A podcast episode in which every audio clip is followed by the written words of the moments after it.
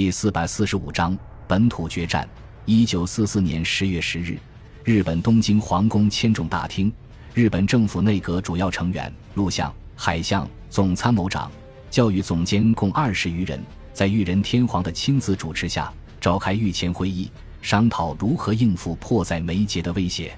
首相阿南惟几面无表情的站直身体，机械地报告国内的经济形势。自从中国军队控制了北部湾和台湾岛之后，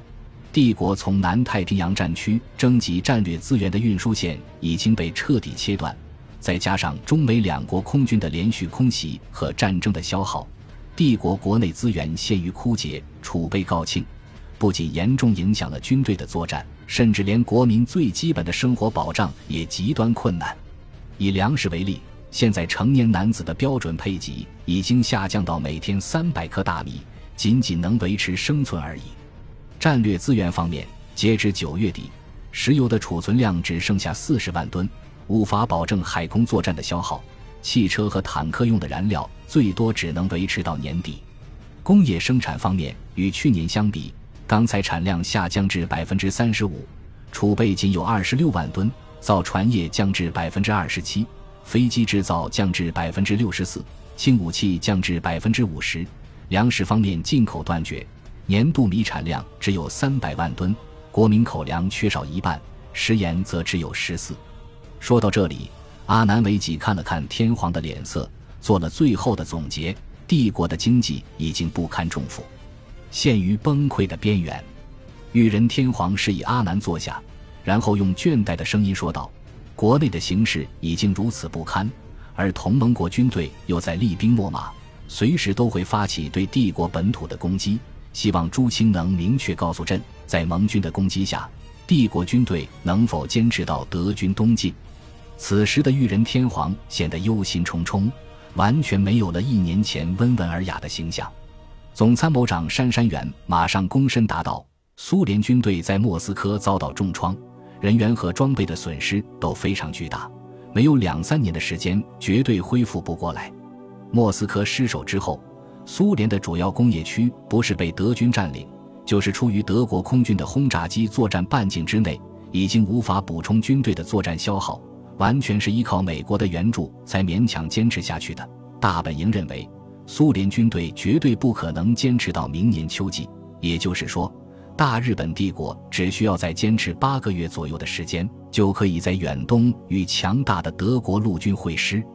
杉山元接着胸有成竹地说道：“根据美军在南太平洋和澳洲的表现来看，其攻坚的能力并不强。中国军队又缺乏两栖作战的训练，所以盟军的战斗力并没有多强。只要在冲绳部署三到四个师团的兵力，至少可以坚持三到五个月的时间。”而攻占九州岛至少需要一年左右的时间。等到那时候，整个黄海海域已经处于德国空军轰炸机的作战半径之内，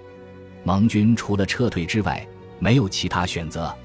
杉山元坐下之后，陆相东条英机随即站了起来，色厉内荏地说道：“美国人打仗最害怕伤亡大，所以在反登陆作战中，守备部队可以优先攻击美军，只要歼灭美军十万人以上。”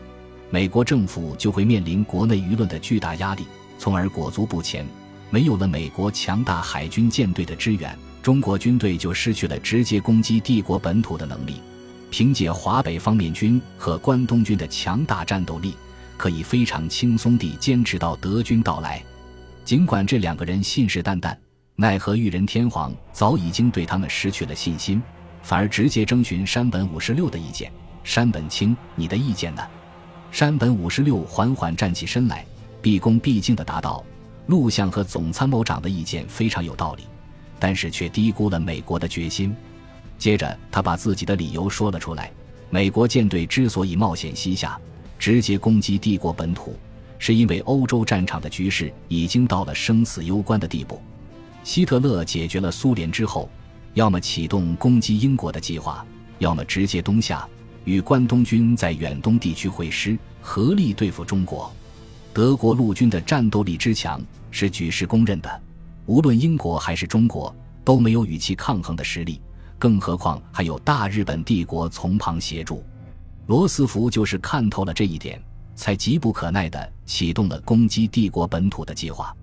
中国军队放着大片的国土没有收复，甘愿与美国人一起行动，自然是美国政府提出了非常优厚的条件。也就是说，美国人才是攻击帝国本土的倡议者和领导者，绝对不可能因为遇到一点牺牲就裹足不前的。所以，大本营必须做最坏的打算。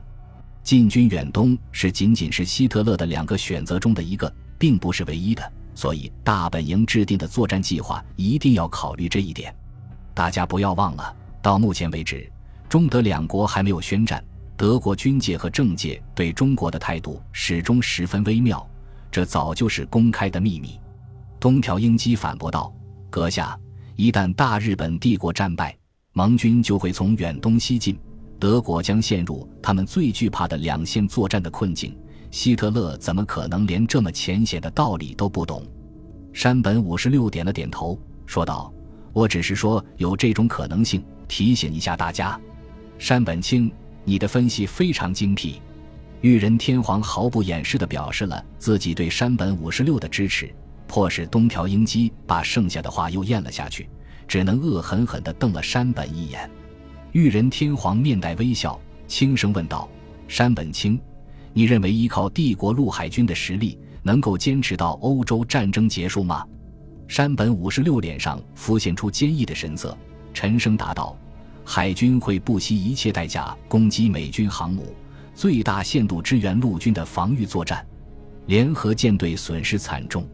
依靠水面舰艇已经没有能力与美军舰队正面交锋，但是。”海军还有总数将近五千架的作战飞机，虽然大部分是老旧战机，但是还可以用来进行特工作战。如此规模的特工，绝对可以重创敌军舰队，给陆军争取更多的时间。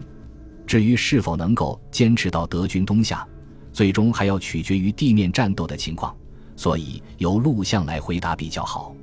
东条英机站了起来，大声说道。陆军准备把冲绳和九州两地作为防御重点，所有守备部队已经抱定必死决心，即使全体玉碎，也要迟滞盟军的前进步伐。陆军部完全有信心坚持到德军到来。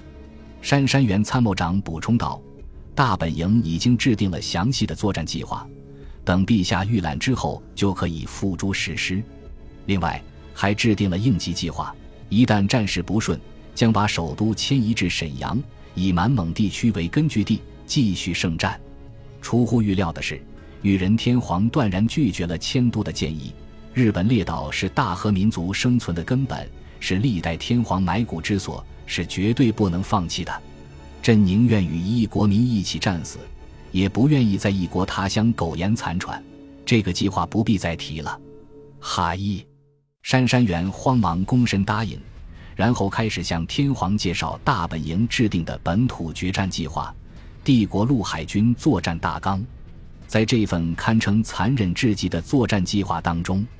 日本大本营首先采取了加强本土防卫的紧急措施，其中包括动员九个步兵师团和一个坦克师团，其中以步、骑、炮、攻各兵种军事学校与教导队为主体，组建了第八十一、九十三师团。由留守师团改编，组建了第四十四、七十二、七十三、七十七、八十四、八十六近卫第三师团等七个师团和坦克第四师团。从关东军调第十一、二十五、五十七坦克第一师团等四个师团转用于国内，动员组建了十八个新师团，担任沿海防卫。组建了八个决战精锐师团，师团长以下尽量选用年轻军官。士兵百分之七十为现役军人，同时组建东京防卫军，加入第十二方面军战斗序列。日本大本营计划在本土四岛征集二百二十五万陆军、二十五万海军以及两千八百万国民义勇队，凡十五至六十岁的男子、十七至四十岁的女子一律编入国民义勇队。陆军总兵力达到二百四十万，海军达到一百三十万。日本航空兵计划动用两千六百架作战飞机进行常规空中作战，另有五千八百架特工飞机实施自杀性攻击。联合舰队集中所有的大型舰艇与美军在冲绳海域决一死战，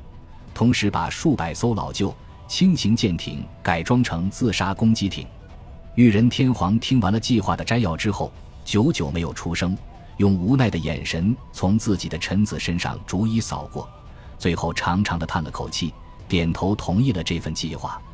日本大本营虽然在很短的时间内就动员了总数将近四百万的军队用于本土防御，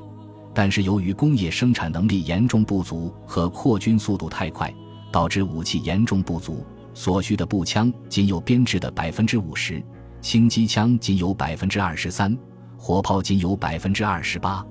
至于数量最庞大的国民义勇队，装备的基本是武士刀、弓箭、竹枪等冷兵器，除了做靶子。当炮灰之外，没有任何用处。